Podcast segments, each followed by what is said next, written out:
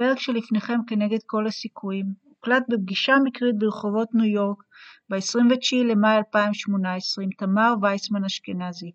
איכות ההקלטה גרועה, אבל הפרק ממש שווה להקשיב.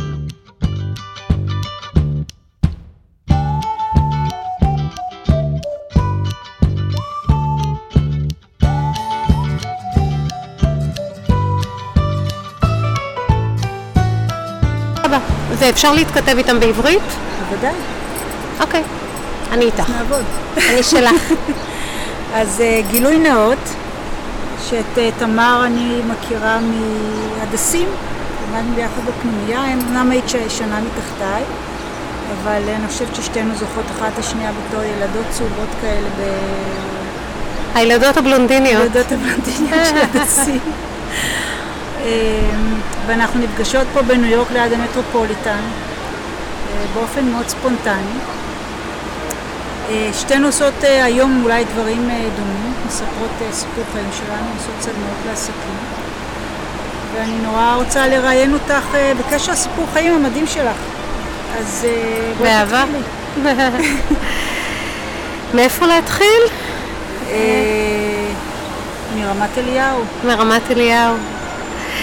אה, רמת אליהו אה, זאת שכונה. שכונה מ- משכונה של ראשון לציון, שכונה קשה. אה, זה מדהים, אבל גם היום כשאני מסתובבת ברמת אליהו, אז היא הייתה שכונה ש... שם אנשים קשי יום, אנשים קשים. גם היום, הרבה מאוד אתיופים. את המרוקאים של אז החליפו אתיופים של היום. אה, אני נולדתי למשפחה אשכנזית, שזאת הייתה התחלה לא כל כך טובה ב... ברמת אליהו, אה, אבל זאת הייתה התחלה. אני נולדתי למשפחה מאוד ייחודית. אני חושבת שסיפרתי, אני המון מתעסקת עם זה עכשיו. יש לי אימא עם פיגור, אה, עם פיגור שכלי, מה שהיום קוראים עיכוב התפתחותי, קל. יש לי אחות עם פיגור בינוני, ואבא שלי היה איש מאוד חולה, חולה, עצבני, אלים. בכל מקרה הוא ראה בי סוג של אלוהים. אה. כן, הרבה פעמים שואלים אותי, אני יצאתי עם הרצאה, עם ההרצאה כנגד רוב הסיכויים, יצאתי איתה לפני שנה וארבעה חודשים, היו כבר 52 הרצאות, אה, בלי שום שיווק, מפה לאוזן. הסיפור הוא אמנם סיפור חיי, אבל זה לא רק. כי בעצם אני מספרת על האנשים הטובים שפגשתי בדרך. והיה לי המון המון מזל לפגוש הרבה מאוד אנשים טובים, וחלק גדול מהם פגשנו יחד בהדסים, את ואני. אה, אנשים שאפשרו לי לראות לאן אני יכולה לצמוח ולהתפתח, ואחר כך המשכתי לבד. את יודעת, אני נזכרת תוך כדי שאני מדברת איתך עכשיו, שהשנה הראשונה שלי באוניברסיטה מומנה על ידי מלגת הצטיינות של סוף י"ב בהדסים. סיימתי בהצטיינות וקיבלתי מלגה לשנה הראשונה באוניברסיטה. בעצם ככה התחלתי ללמוד. היו עוד הרבה שנים של אוניברסיטה אחר כך, אבל מזה זה התחיל. אני עוצרת רגע. אוקיי. אני חוזרת, אני חוזרת לסיפור שלך, תמר. את, אה, כנגד רוב הסיכויים התחלת בעצם בעקבות אה, זה שחלית בסרטן. כן, נכון. אמ. אז אה, אני חליתי לפחות, אני עוד פעם, הזזתי. אוקיי, זה רץ. את כנגד רוב הסיכויים התחלת אה, בעצם בעקבות זה שחלית בסרטן. וזה אחד הדברים שאני חושבת מאוד מעניינים אותי ברעיונות שאני עושה עם אנשים.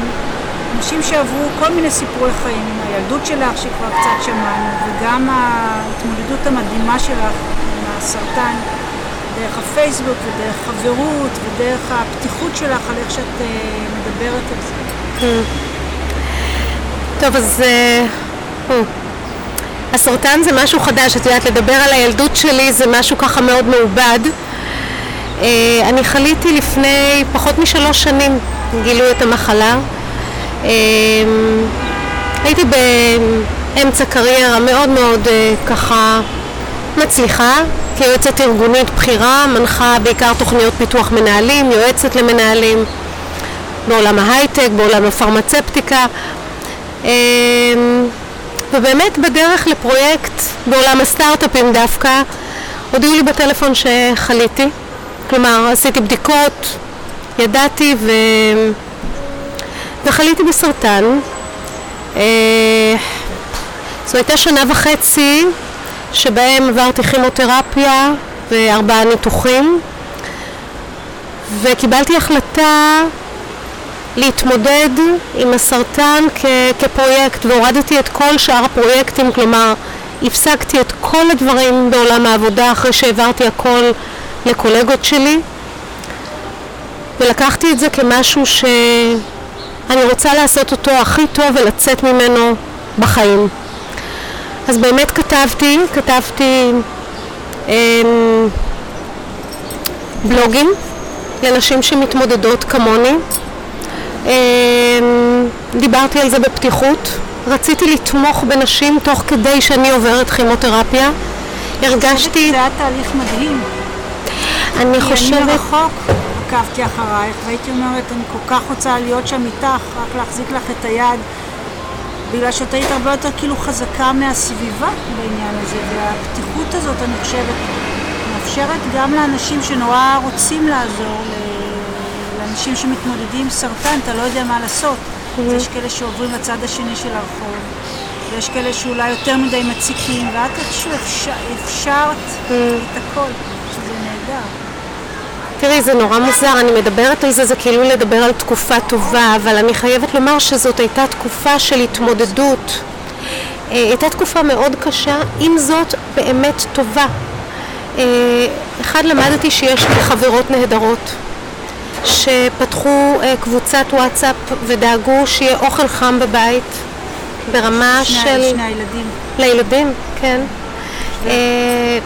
בימים שלא יכולתי, אפילו הסעות לילדים.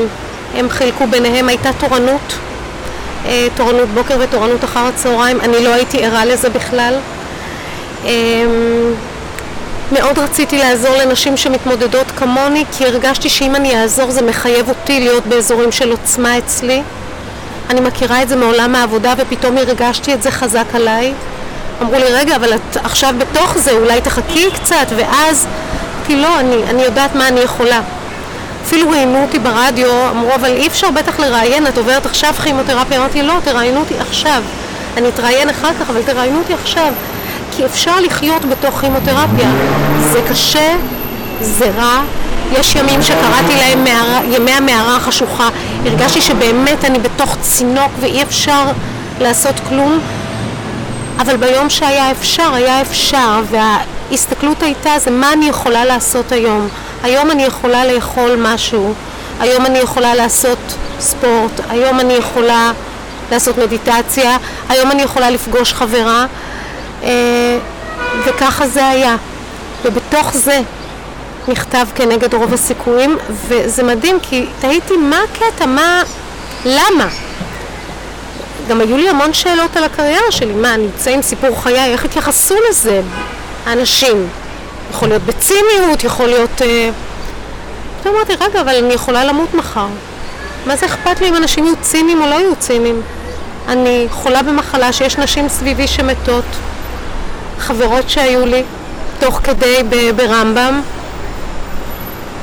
אני רוצה לספר את הסיפור. אני חושבת שגם אנשים אה, היום מאוד רוצים לשמוע את הסיפור האישי. גם אם אתה בא ממקום מקצועי ורוצה ללוות תהליכים ולעשות דברים דומים שאת אה, עושה, הסיפור האישי מאוד נוגע לאנשים, והדרך ההתמודדות שלך היא מול אתגר שהוא, אי אפשר בכלל לדמיין כמה שהוא אה, קשה.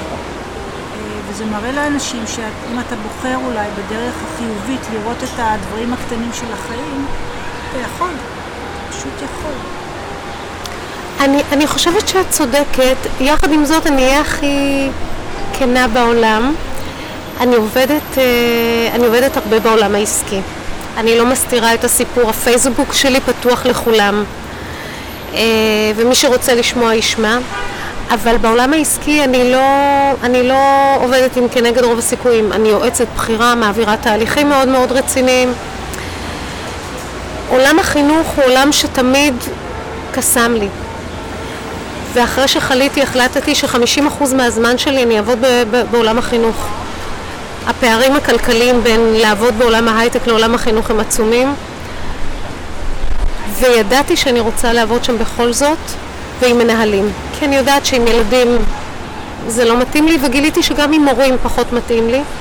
יש לי היום שלוש קבוצות של מנהלים ואני עושה גם תהליכים אישיים עם מנהלי בתי ספר וכנגד רוב הסיכויים רץ במערכות חינוכיות, בכנסים במערכות חינוכיות. ושוב, לא תיארתי לעצמי שזה כל כך, אה, איך אני אגיד, יידרש. אני גם מקפידה לא לעשות יותר מהרצאה אחת ביום. הרצאות אחרות שלי, ואני מרצה הרבה, אני יכולה לעשות שתיים ושלוש ביום. כנגד רוב הסיכויים, גם לא כל כך, זה הרצגה יותר מאשר הרצאה, זה הרצאה והצגה גם יחד. אני... את גם שרה. אני שרה. אולי נספר את זה שהיית בלהקה צבאית בעצם. נכון, נכון, ואני גם שרה. איזה שיר הכי... איזה שיר את שרה בהרצאה? את uh, כמו צמח בר. אני גם מספרת, את מכירה אותי מהדסים, בהדסים הייתי הילדה עם הגיטרה. נכון. הייתה, הייתה להקת uh, מוזיקה מדהימה בהדסים. נכון שעשו... מאוד.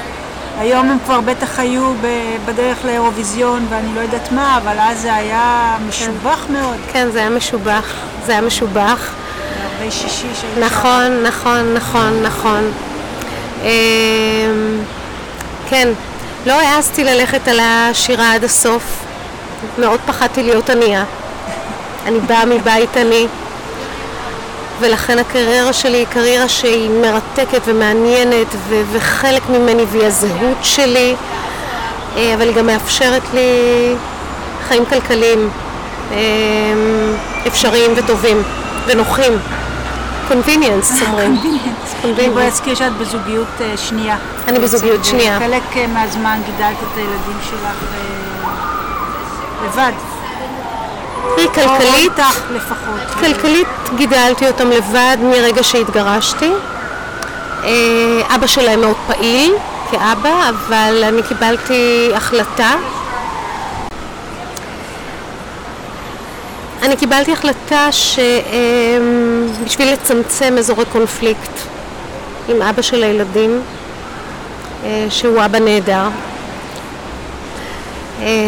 אנחנו נעשה הסכם כזה שהיה מוסכם על שנינו, שאני מוותרת על מזונות לכל החיים, כלומר לגדל, זה אומר לגדל כלכלית את הילדים לבד, לבד, לבד לגמרי, ובתמורה אני מקבלת את הבית. בעיניי זאת הייתה אחת ההחלטות המשמעותיות ביותר שעשיתי בחיים. גם לצמצם אזורי קונפליקט, שאין גירושים, שאין בהם אזורי קונפליקט ערים, וגם איזושהי אמירה שלי לעצמי את יכולה. את יכולה בזכות עצמך ובזכות זה שיש לך מקצוע שמאפשר את זה. אני מתאמצת, אני עמלנית, אני עובדת מאוד קשה. ההרצאה החדשה שלי, הגריט, מדברת על, על מה גורם להצלחה, אז אני חייבת לומר, זה לא איזשהו כישרון יוצא דופן, זה עבודה מאוד קשה. התמדה ונחישות.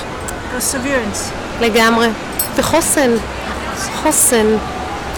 אה, והחוסן הזה, אני בסדנאות למנהלים, בתוך תוכניות פיתוח מנהלים לבכירים אנחנו מדברים על חוסן. יש יום שלם שמדבר על חוסן.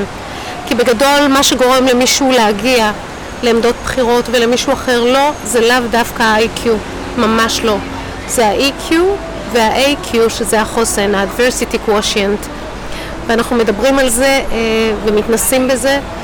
הסיפור הוא לא מצליחנות, הסיפור הוא המסוגלות לנסות להיכשל ולהעז להמשיך. אני חושבת שהסרטן היה עצור מאוד מאוד גדול של עצירה מאוד גדולה שנכפתה עליי.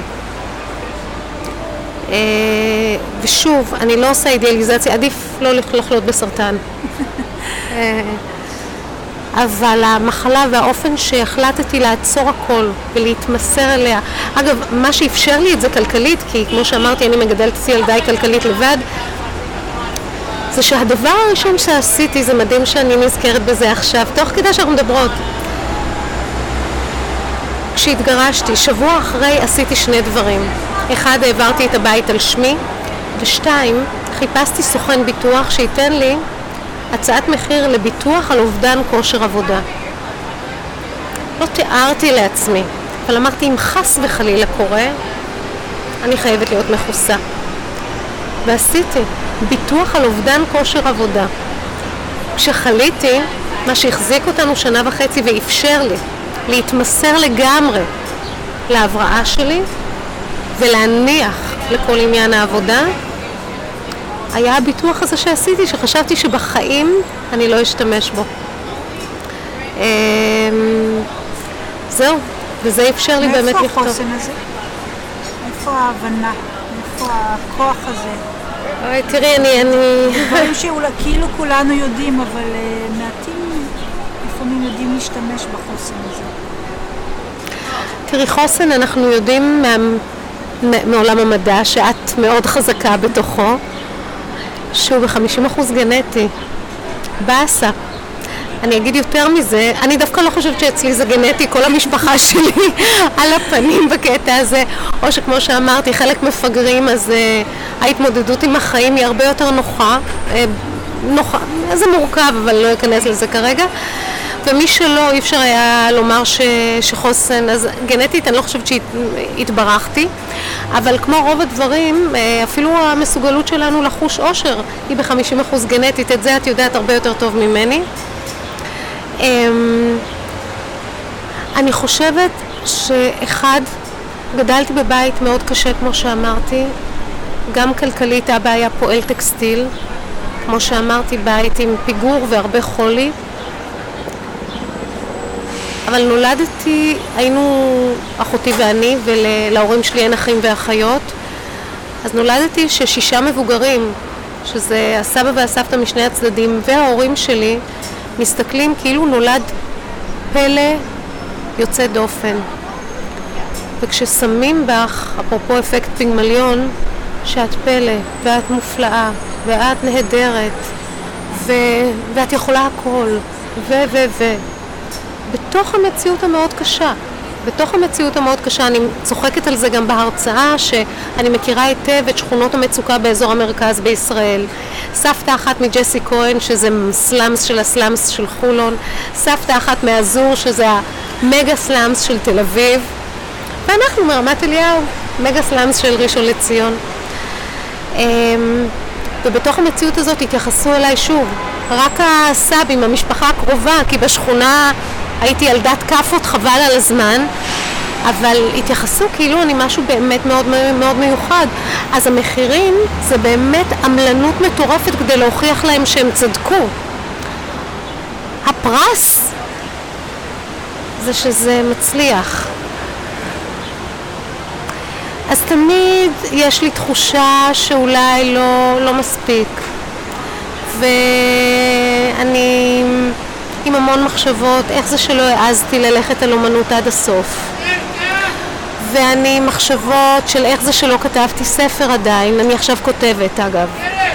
ואיך זה, את יודעת, הרבה מאוד דברים, איך זה ואיך זה. אבל אם אני עוצרת רגע ומסתכלת על מה כן, אז יש הרבה שכן. יש הרבה שכן. יש עבודה שממלאת אותי אהבה ללוות אנשים דווקא באזורי הצלחה. אני בחרתי לעבוד רק עם מצליחים. הצד החיובי. זה אפילו יותר מהצד החיובי, כי לכל מצליח יש, כולנו מסתובבים עם פצעים בעולם. מי שהצליח לקח את הפצעים שלו ואמר and yet. and yet. עם זה, מה אני עושה? אה, וזאת בחירה. התלבטתי מה ללמוד. ופסיכולוגיה היה נושא מאוד מאוד מאוד קרוב לליבי, והבנתי שצריך לעשות התמחות באזורים של חולי, וידעתי שאני לא רוצה לעשות את זה. פיגור וחולי יש לי מספיק. אני יודעת שזה יכול להיות נשמע לא פוליטיקלי קורקט, אבל אלה הבחירות ואני עומדת מאחוריהן.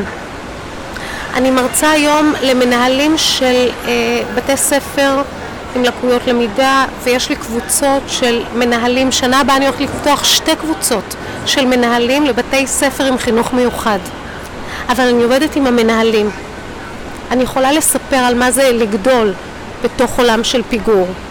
אני לא רוצה לגעת בזה עוד פעם, זאת בחירה. בחירה ששוב, יכולים להגיד עליה דברים ערכיים, אני עומדת מאחוריה. אני עומדת מאחוריה. אמ, אבל אני, שומעת בזה המון עוצמה, כי מה שאת בעצם אומרת זה לחיות שם אני מכירה, אבל אני רוצה להשפיע ברמה של מנהלים כי הם באמת יכולים לעשות שינוי. את רוצה להוביל, להוביל שינוי בעולם הזה. כן. זה לא רק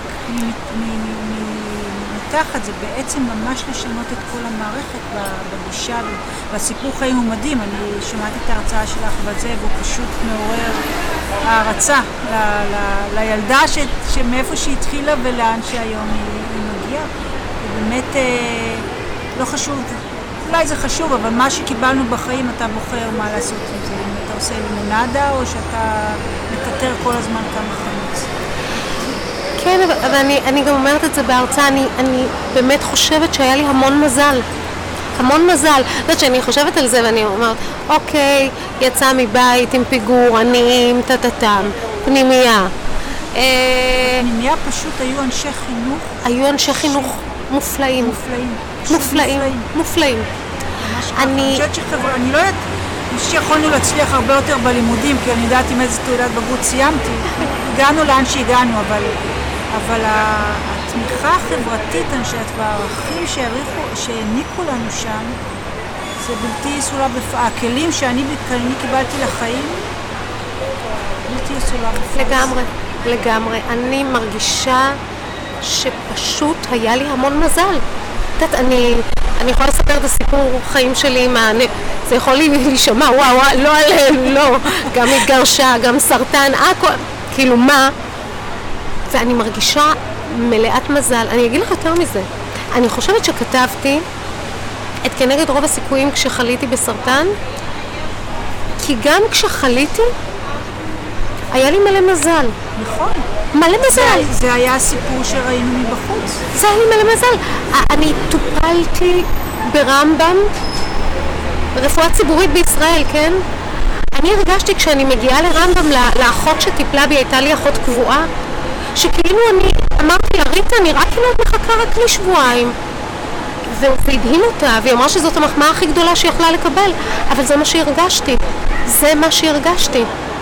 אה, בן הזוג שלי, אני גם, ביקשו ממני לדבר בחברת תרופות שהוציאה תרופה אה, להתמודדות עם תופעות הלוואי של כימותרפיה. והזמינו אותי להרצאה שמה. והכנתי את ההרצאה, ואמרתי שהסרטן לא היה שלי, הסרטן היה שלי ושל אייל, הוא עבר עליי, בגוף שלי, אבל היה לי שותף. בן הזוג שלי היה שותף אה, לגמרי לדבר הזה. גם ברמה הפיזית של להזריק לי זריקות בבית, אה, וגם ברמה של לסדר את כל האופרציה, אה, ולי כל שנותר, וזה גם היה הסכם בינינו, וואי, זה מרגש אותי. אני רואה איך את מתחילה להתרגש. הוא איש מדהים, פגשתי אותו היום בניו יורק, הוא באמת איש מדהים. נכון. זכייה גדולה של שניכם. כן. גם לראות את התמיכה ההדדית שיש ביניכם, שהיא מאוד יפה. ואת הרק, כמעט רק חיוביות, זאת אומרת... זה מורכב. זה מורכב. זה מורכב, כמו זוגיות, כן. זה זוגיות שנייה, עם בחירות מאוד יוצאות דופן, אנחנו מנהלים זוגיות בשתי בתים, גם תוך כדי מחלה. אה, למרות שבמחלה, השבוע הקשה הייתי אצל אייל בבית והוא טיפל בי, ובשבוע הטוב הייתי בבית עם ילדיי. שזאת גם הייתה בחירה מאוד uh, מעניינת. התחלתי להגיד על ההסכם וככה הוצפתי בהתרגשות. ההסכם היה שאני אבריא והוא כל השאר. וכך היה. Um, הוא היה כל השאר, והשאר זה המון. אז הייתה גם המון תמיכה מחברות. אימא שלי ואחותי לא יודעות שבכלל חליתי. הם, הם לא ראו אותי, זאת, הייתי עם פאה, גם כי הילדים שלי ביקשו, אז הייתה שיחה מאוד פתוחה, איך הם ירגישו בנוח, אם אני אהיה עם פאה או אם אני אהיה קרחת. גם לי היה מאוד נוח עם הפאה, לא עשיתי את זה בשביל הילדים, אבל זה היה מאוד מאוד פתוח, והם ממש... אה, הבן שלי אמר, תעשי מה שמתאים לך, והבת שלי אמרה, עם הפאה, אני לא רוצה לראות אותך קרחת. יש לך תמונות מאוד יפות, סליחה, תמונות מאוד יפות דווקא מהספר, האיש המאוד מיוחד. שהלכת אליו, נכון? אמרתי לך, יפהפיות, את כל כך זוהרת שם, שזה... גם עכשיו את זוהרת, אבל... אה, אף פעם לא חשבתי שאני אסתובב עם שיער קצר. כן, אבל בכזה גילוי לב, ש... כן. היה לי מזל, אני אומרת. היה לי מזל. גם הספר הזה, הוא לא פחות ממלאך. אמ, אחד הדברים שעושים, באים לגלח את הראש כדי... לי היה ברור שאני אגלח את הראש, אני לא רוצה להתקרח, אני רוצה לראות את עצמי. מורידה את השיער, היה לי שיער ארוך, בלונדיני, כמו שאת זוכרת, כל חיי. אגב, אני נורא נהנית מהשיער קצר, הקצר. אני נורא נהנית מזה. אמ, והגענו לספר הזה, והוא אמר שמה שמקובל זה כשהוא מוריד את השיער, אה, להוריד וילון. יש וילון, יש, אה, במספרה שלו יש חדרים פרטיים. אה, והוא אמר שמה שמקובל זה להסיט את הווילון כדי שלא תראי את עצמך. אה, אמרתי, אני רוצה לראות. הוא אמר, תקשיבי, זה קשה, לא כדאי לך. והוא אמר לאייל, תגיד לה. ואייל ניסה, אמרתי, אני רוצה לראות. אני רוצה לראות. אני אראה כל שלב בדבר הזה. ובאמת כך היה. הוא גילח לי את הראש ואני ביקשתי מאייל שינציח, ממש שינציח כל רגע ורגע. יש לי תמונות שממש רואים את, ה, את, ה, את השיער יורד ממני. אה, וזה לא היה לי קשה. זה לא היה לי קשה. אני רוצה להגיד שהסתכלת למוות בעיניים. הסתכלתי, כן, אמרתי אם, אז אני רוצה לראות את זה. אם, אז אני רוצה לראות את זה. פחדתי נורא למות. אבל אם, אז לראות את זה. אה, לראות, לראות. אחר כך הייתי עם הפאה, והפאה הייתה דבוקה לראש בדבק. אה, זה, זאת אופציה. עשיתי ספורט עם הפאה, התקלחתי עם הפאה, הילדים שלי בחרו לא לראות אותי קרחת, חוץ מבתמונות, הם לא רצו. כשהורדתי פעם ראשונה את הפאה היה לי מילימטר של שיער, אבל אז יצאתי עם הילדים לחופשה בתל אביב, רק שלושתנו. לקחנו מלון, ואמרתי, אוקיי, ילדים, אני מורידה את הפאה. והסתובבנו ברחוב, הם הלכו איתי ככה. וואו. כן. שלומית. את מוצפת. אה. כן. את רואה שאנחנו מתרגשות לדבר על זה. אה, כן. זה- מסוג מאוד הדברים... גאה בהם. מאוד. גם הילדים זאת התמודדות בעצם, עם הורה שהוא בעצם אה, הכל בשבילם. לא, שוב, יש... אבא, אבא שלהם הוא אבא נהדר, באמת. והמשפחה של האבא היא משפחה נהדרת. באמת, אה, קשה לי עם המילה נהדרת, כי את יודעת, כל דבר הוא מורכב, אבל עם המון המון אה, תמיכה. עם משפחה תומכת בילדים, אה, אבל בסרטן אני חושבת... זה שנה וחצי, זה לא יום או יומיים. ואני מנסה לדבר על זה עם הילדים היום, הם... אה, הבן שלי בכלל אומר שהוא לא זוכר את זה כמשהו ש... זה מדהים אותי, כי אני ליוויתי את הבן שלי לגיוס כשהייתי שלושה חודשים, אה, שלושה שבועות, סליחה, אחרי ניתוח כריתה וקרחת. כלומר, עם אה, מילימטר שיער, וליוויתי את בני לגיוס. והוא לא סיפר בכלל, הוא בקורס חובלים, הוא הופפולי עוד חודשיים מסיים. אני מאוד גאה בו, גם על הדרך שלו, גם על ההתמודדות שלו, גם על הבן אדם שהוא. אותו דבר על בתי. הם... איך הבת שלי אמרה לי ביום הולדת 50, אגב, הזמנתי את צביקה לוי ליום הולדת 50 שלי והוא הגיע ודיבר. ואת המדריך שלי מהדסים, את ניסים כהן. אמ, והבת שלי אמרה, אוי, היא הייתה מדהימה שהם... אה, אמא, כנראה עשית עבודה טובה, כי אנחנו אחלה אנשים. והיא גם אמרה דבר שכל כך ריגש אותי. אמ- אמרה לי, אמא, אני מאחלת לך רק בריאות, כי עם כל השאר את מה זה יודעת להסתדר. ולהעביר כזה מסר לילדה כאישה, לילדה שהולכת להפוך להיות אישה. וגם לילד שלי שהולך לחיות עם אישה כנראה. ולהעביר מסר שלא בקלות, אבל בהתמודדות אפשר, אה, ורק כדאי שדברים שלא תלויים בנו יסתדרו איכשהו.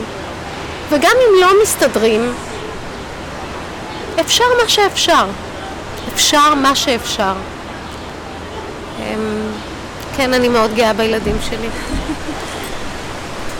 אני רוצה לחזור קצת אחורה, לסיפור שסיפרתי על אחותך. על אה, איך אה, בעצם הוצאת אותה, איך, איך הוצאת את את אחותך מהבית. זה סיפור לא פשוט בכלל. לא, זה היה סיפור קשה מאוד. אמ, ולמה בעצם עשית את זה? עשיתי את זה משני טעמים. טעם אחד, רונית, אחותי, שאני מאוד אוהבת, אני קרובה אליה מאוד. והראיתי לך תמונה שממש יומיים לפני שנסעתי עשיתי יום כיף לה ולאימא שלי, משהו שאני עושה פעם בחודש. אז רונית הייתה כבר בת 18, ובינה לבין אימא שלי היה קשר של כמו תינוק וילד, ו- והורה. רק מזכירה פה שאימא שלך עם אה, פיגור קל. ואחותך עם פיגור בינוני. לא קשה, בינוני. זה אומר שהיא לעולם לא תהיה עצמאית, לעולם לא תדע לקרוא ולכתוב, לעולם אה, היא מתקשרת נהדר, היא מקסימה, אבל זה מאוד אה, קשה, היא לעולם לא תהיה עצמאית, לעולם. והיא בהוסטל. המאבק להוציא אותה מהבית היה כי אבא לא הסכים. אבא רצה שהיא תהיה בבית, אבא היה חולה, אה, אימא כמו שאת יודעת. זה היה קשה. ואבא לא הסכים בשום אופן, ואני ממש התחלתי, אני נאבקתי על זה. נאבקתי על זה כי גם ידעתי שזה נכון לה. ראיתי שעם השנים היא הופכת להיות יותר ויותר ילדותית. אה, גם ככה, שוב, פיגור זה... גם היום היא ילדה של אימא. אגב, היא זכתה באימא שלי, לא הייתה אף פעם. היא רואה באימא שלי אימא, אני לא רואה באימא שלי אימא. אני רואה באימא שלי ילדה שאני צריכה לטפל בה ותמיד טיפלתי בה. אה, מעולם היא לא הייתה אימא בשבילי. באפטרים, בשבתות, שהיינו יוצאים מהדסים, לאן היית נוסעת? אה, קודם כל, באפטרים היה לי חבר בהדסים כל השנים, והייתי איתו, ובשבתות לא תמיד נסעתי הביתה, לפעמים נסעתי הביתה ולפעמים גם אצל החבר, ולפעמים נשארתי לעבוד בהדסים כדי להרוויח כסף, כדי לקנות בגדים, שיהיו לי בגדים לא רק ממחסן בגדים, אני הייתי ילדת עליית הנוער, קיבלנו בגדים ממחסן בגדים, זה היה בסדר גמור, לא התביישנו בזה, אני לא התביישתי, אה, אבל רציתי גם בגדים אחרים משל כולם. אני לא זוכרת שהיו הבדלים בהדסים, אני כאילו, נכון? לא, לא הרגשנו, אני באתי בס- בסך הכל מבית אה, מאוד פריבילג' הייתי, פריבילג', כן. בעברית להגיד את זה, אבל אה, כולנו כאילו הרגשנו אותו דבר. זה נכון? אני חושבת- אני-. תראי, אמ, אני חושבת שכן. יחד עם זאת, הייתה לי חברה מאוד טובה, עד היום חברה שלי מהדסים, קרן. קרן הייתה ילדה פרטית, והיו לה בגדים נורא יפים שקנו לה. ואני זוכרת שיום אחד סצנה שלא יוצאת לי מהראש, אגב, אני מספרת עליה בהרצאה. יום שישי, את זוכרת, היינו מתארגנות לקראת ארוחת כן, ערב, אגב. מה זה? זה היה... מה זה? הפרום, כל יום שישי. היינו... בזה באמת שכל יום שישי היינו הולכים לחדר האוכל. מה זה מתלבשות קודם. מה זה מתקלחות ומתארגנות ומחליפות בגדים ואבואגלות ושמות, היינו מחליפות נעליים ואם היה נעל גדולה היינו שמות נייר טואלט כזה כדי, אוי זה, גם היו הולכים בשביל הזה. בשביל לחדר האוכל, כן, אוי זה היה, בלילה היינו מתגנבים ל... נכון, נכון, פטי בר ואוי וש... ולחם, והיינו עושים לחם עם סוכר. נכון, בתנור, נכון מאוד, נכון, נכון. תפוזים. נכון, נכון. לא מאמינה, כן, לוקחים, אני לא יכולה להגיד גונבים, אבל כן, גנבנו. אסור היה להביא. אסור היה להביא.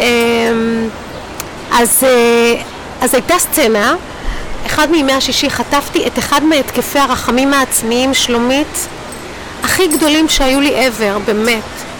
על זה שאין לי מה ללבוש, ועל זה שכולם ראו אותי כבר עם כל הבגדים שיש לי, ועל זה שאני נראית כל כך עלובה עם הבגדים ממחסן הבגדים. ובכיתי בכי תמרורים על המיטה בחדר, והגיע אלי ינאי, המרכז שכבה, הוא שאל מה קרה, ואמרתי שאני לא עולה לחדר האוכל, ואין לי מה ללבוש, ואיך אני נראית, ו... ו... ו... והוא התיישב לידי, ובכיתי ובכיתי, והוא שתק וחיכה שזה יעבור, וכמו כל בכי זה באמת עבר. הוא אמר, אוקיי, אז בואי נעלה לחדר האוכל, ועלינו לחדר האוכל, ובזה זה נגמר. אבל אז זה הפעם היחידה שרציתי שיהיה לי משהו שאין לי. אה, אבל אז מצאתי פתרון, עבדתי במשרד אצל אייזיק והרווחתי כסף, הרווחתי כסף. ואז באפטרים קניתי בגדים בשוק בנתניה, אבל קניתי בגדים, והיו לי. ב- הייתי מצוינת בלקנות בשווקים, אחר כך פיתחתי את זה לאומנות. גם בשנים הראשונות ככה בצבא, באיזה שכבה היית? באיזה היינו כמה בניינים, הייתי בט' ועברנו אז לסמינרים, י"א י"ב היינו בסמינרים. בסמינרים, כן. כן. לא, רק אז בנו אותם, אני חושבת, הם היו די חדשים. הם היו חדשים, כן, וואו, אני הרגשתי שזו הייתה. סוויטה, כן. סוויטה, ואני הייתי פריקית של כיסויי ניקיון. המיטה האדומים האלה. כן, משבצות, כן, כן. הם נורא עוקצניים, נורא עוקצניים. אבל אה, כן, כן. אני הייתי בחדר... הפסקנו את הסיפור על אחותך. אה, על אחותי. אז בעצם זה היה מאבק, ונראה לי שבסופו של דבר אבא שלי ידע שזה נכון לה, כי אחרת לא הייתי יכולה להכריע אותו בלי בית משפט, זה לא הגיע לבית משפט. אמ, אז בחרנו מקום שיהיה קרוב להורים שלי, והם הם ביקרו אותה באדיקות, בעיקר אבא, אה, אבל גם אימא. אה, ועד היום, אימא פעם בשבוע, היא כבר בת 80 ו-80, נוסעת לבקר את רונית באוטובוסים, שלושה אוטובוסים לכל כיוון. היא מתה על זה כי זה מעסיק אותה יום שלם. והיא מגיעה לרונית וחוזרת לבית האבות שלה. את אימא לבית אבות הכנסתי יום לפני הכימותרפיה, ב-20 בספטמבר אה, 15. הצלחתי להוציא את אימא לבית אבות, זה היה, זה היה סאגה של שנים של מאבקים נגד משרד הרווחה, זה, זה היה נורא, זה היה נורא נורא נורא, ויום לפני הכימותרפיה, כי אני לא, אני לא, כי היא הייתה זקוקה לי, ו, ולא סיפרתי, והיא הייתה צריכה מקום שמגן עליה, והשכנים ניצלו אותה כבר כלכלית את אימא, לא שהיה לה כסף, אבל אוי, זה, זה היה זוועה. ויום לפני, אפרופו היא יצאה מהבית, אפילו לא יכולתי לארוז איתה ושילמתי לאנשים שיארזו איתה ויעבירו אותה לבית האבות כי אני כבר התארגנתי ל- למסע שלי. מדברים על מסעות, אתם מטיילים המון, את ו... אייל, המון. כן. אני רואה אתכם ב... כמעט על כל פינה על כדור הארץ. כן, זה אייל. גרנד קניון, כן. סיפרת על האוורסט, עכשיו אנחנו בניו יורק אוקיי. יושבות. אז אה, איזה סוגים של מסעות, מה מה אתם אוהבים לעשות? טוב, אייל הוא, הוא באמת עושה מסעות, אני, אה, אייל טיפס באמת את האברסט, את הקלימנג'ארו, הוא, הוא, הוא באמת, אה, הוא עשה מסעות מטורפים. אמ, אני בת לוויה טובה, אה, אבל ביחד אנחנו עושים דברים פחות מאתגרים. אנחנו כן עושים uh, טרקים וככה, ובאמת אנחנו מטיילים לפחות פעמיים שלוש בשנה, ובסרטן אפילו יותר. אני זוכרת... הייתי רואה אתכם בסוף שבוע, בין כן, כימו לכימו. כן, כן, כן, בין כימו לכימו, כן, כן, ממש. היינו צריכים אישור, כמובן ששום חברה לא הסכימה לבטח אותי, למעט חברה אחת שגילינו אותה בנסיעה ללונדון, שהם מיודדים איכשהו עם אייל, ואייל אפילו לא חשב על זה, והם הסכימו לבטח אותי, ומאז אני מבוטחת אצלם. אמ, כן, אבל זה באמת יוזמות של אייל. אני הרבה יותר לוקאלית, ו... ואנחנו נוסעים הרבה. אנחנו נוסעים הרבה, אנחנו מטיילים הרבה, אמ, וזה בזכותו. אני, אני, אני בת לוויה טובה, שוב, אבל אה, זה נורא מצחיק. סיפרתי למנכ"ל ובעלים של חברת הנדסה שכשאנחנו נוסעים אני ממש אה, פטריה. אז הוא אומר, מה זאת אומרת, את אדם נורא חזק, את בטח מחליטה על הכל. אמרתי, תבין, אני אפילו לא יודעת לאן אנחנו נוסעים לפעמים. מבחינתי, וזו פעם ראשונה בחיים שלי, זה מדהים, שאני נותנת למישהו להוביל אותי לגמרי. בתחום הזה של, אה, בתחום הזה של טיולים, אני, אין לי שום, לא מעניין אותי. וזה מדהים כי אבי ילדיי חשב שאני פריקית של שליטה אני רוצה להגיד שאני כל כך אוהבת לשחרר שליטה. אני רק צריכה שיהיה אפשר על מי לסמוך, אז במקרה הזה בחרתי מאוד טוב. בעולם העבודה אני, אני עצמאית, אני סומכת על עצמי, אבל uh, בזוגיות למדתי להישען, ולהישען למרות שהוא שני בתים, לגמרי um, עצמאות כלכלית. אבל uh, הנה בחו"ל, אני, זה מדהים, אני לא יודעת, לי, אני, זה לא נעים להגיד. אני שמעבירה סדנאות והרצאות למנהלים, טוב, איזה פחד שיראו את זה, אבל אני עם יכולת התמצאות של עיוור, גם אם אני רואה. זה מדהים. אפילו עכשיו שהלכנו ביחד, אמרתי לאייל, לדעתי, אנחנו מחפשים את הבית קפה הזה, כדאי שנפנה ימינה, הוא אמר לא, לא, שמאלה, והוא כמובן צדק. אמ, וואי, תשמעי, הפגישה הזאת מדהימה. ממש. אנחנו ממש לפני סיור, יש לנו uh, כמעט שלוש דקות. יש משהו שאת עוד רוצה לעשות בחיים? וואו, אני רוצה לכתוב ספר. לכתוב ספר, עוד לא רק אחד. ממש לא, אני ממש... אה, אני... זה מדהים, כי אני רואה את הקריירה הבאה שלי. אחד הדברים הטובים בגיל, לדעתי הבודדים, באמת, אני לא אעשה את זה, לא פשוט לי עם ההתבגרות בקטע הפיזי. אמ, זה המקום המקצועי שלי. מתייחסים בהמון רצינות לניסיון. אבל אני יודעת שעוד עשרים שנה אני לא אהיה רלוונטית למנהלים צעירים, אולי עוד עשר שנים. והקריירה הבאה שלי היא כתיבה. אה, והרצאות, הרצאות שהן הרצגות. אז אני כותבת פרוזה, עדיין לא מפרסמת. אה, לספר שלי יקראו הבת שלי יולנדה. כי למרות שאבא שלי תמיד, אבא תמיד אמר לי, אין לך אימא. באמת, הוא ככה היה אומר, אין לך אימא. הדבר שהכי הגדיר אותי בשכונה שלנו כילדת כאפות זה בגלל שהייתי הבת של אימא שלי ואחות של אחותי ואני חושבת שהרבה ממי שאני זה שאני בת של אישה עם פיגור שכלי.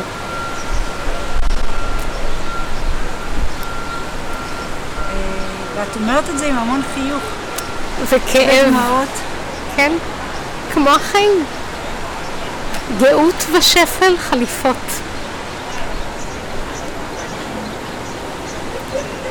מצפה בקוצר רוח אין ספק שהוא יהיה... תודה, תודה. אני מקווה אה, אני רק מקווה... שאנחנו לא יכולות לשיר פה, כי אם היו שומעים את השירה שלך עם הגיטרה, אני חושבת שזה היה מוסיף עוד הרבה ים של בשיחה. אמ, יש לי שאלה אחרונה אלייך. את יכולה לספר לי את אה, זיכרון הילדות הכי הכי ראשון שלך? מדברת על עוצמה ועל חוזק ועל לגדול בבית. מה, הזיכרון הכי מוקדם שלך? אוי, זה קטע. אני, אני אגיד לך מה, סבתא שלי, כמו שאמרתי לך, אה, אני לא יודעת אם דיברתי על זה כאן, אבל סבתא שלי חשבה שאני איזשהו באמת גאון, וזה קטע ענק. והיא הזמינה את האחיות של הילדים, ההורים שלי הם ילדים יחידים, אבל לסבתא היו אחיות ואח. והיא הזמינה את כולם לצפות בפלא, הפלא זה אני, שולטת בשלוש שפות, רומנית, עברית, אבל היא החליטה שאני שולטת גם באנגלית. ובשביל להראות את זה היא הזמינה אותם למופע בסלון בג'סי כהן, כמה היית? חמש וחצי. והמופע אה, היה של השיר, זה היה מחווה על השיר שזכה באירוויזיון Kisses for me, Kisses for me, סבוליות. ובאמת היא הזמינה את ה... והגיעו דודה פרידה, דודה גולדיצה, הגיעו כולם לבית בג'סי כהן עם הילדים לצפות בפלא. ואני עליתי על השולחן בסלון שהיה הבמה עם כף עץ של ממליגה ואני שרה Kisses for me, סבוליו Kisses for me, את הפזמון ידעתי, אבל זה הדבר היחיד שידעתי וסבתא התעקשה וגם אני לשיר את שלושת הבתים ברה רה רה רה רה רה רה וכולם חשבו שזאת באמת אנגלית נפלאה חוץ מבן של דודה פרידה שאמר לאימא שלו, אבל אימא מה זה, היא מקשקשת, זה בכלל לא אנגלית הדבר הזה והוא חטף כזאת סתירה מה אתה מבין גוילם? זה גאון, זה גאון הילדה הזאת זה הזיכרון שלי ככה את גדלה מגיל חמש. את מבינה? ההערצה הזאת מסביב, עומדת על הבמה, בטוחה שאת גאון, כי זה מה שאמרו לך מסביב. לא, לא, לא. זהו שלא בטוחה שאני גאון, יודעת שאני לא ומבינה שאני צריכה לעבוד קשה. כי מה שצוקי אמר זה לא אנגלית, צוקי זה הבן של דודה פרידה, זה המוטו בחיים שלי. מישהו ידע שאני לא יודעת כלום, ולכן אני צריכה לעבוד נורא נורא קשה. עד היום, עד היום. אני יכולה, ההרצאה הזאת רצה מול קהל של 20 ומול קהל של 500 ו-1000. ומספיק שמישהו בקהל, ואז אני אגיד, אולי זה צוקי שאומר שאני לא יודעת אנגלית. אז היום זה הרבה פחות אבל חזק. למרות שהוא אמר את מה שהוא אמר, שרת באנגלית. כי כולם האחרים חשבו ששרת באנגלית. אבל אני ידעתי והאנגלית שלא. שלך נפלאה גם היום. האנגלית שלי זה סיפור גם היום. אני אמנם מנחה באנגלית, אבל הסיפור זה שלפני, באמת, בנובמבר האחרון, הנחיתי סדנה של חמישה ימים באנגלית. קבוצה גלובלית של מנהלים. אני חודשיים לקחתי שני מורים פרטיים לאנגלית כי אף מורה לא היה מוכן להתחייב לכמות השעות שרציתי כדי לתרגל. אני עמלנית, שלומית. אני, אני לא חושבת שאני לא מוכשרת, אבל אני אדם שעובד קשה. בואי נחזור עוד פעם לזיכרון המדהים הזה שאת עומדת על במה בילדה בת חמש ושרה וכולם מעריצים את הכישרון המדהים שלך. וג'סי כאילו, כהן. אני בדיוק רואה אותך עומדת על הבמה בהדסים ושרה עם הגיטרה, זה, זה אותו דבר. נכון. ושרת גם באנגלית. נכון. שרתי גם באנגלית. באנגלית. לשיר אני יודעת באנגלית. וזה היה מושלם. נכון, גם באנגלית שרתי. נכון מאוד. תודה רבה. באהבה, איזה... זה פשוט תודה, הייתה תודה חוויה רבה. מופלאה. ממש. ניו יורק, מטרופוליטן, מיוזיאום, שלומית, הדסים, יואו. יואו.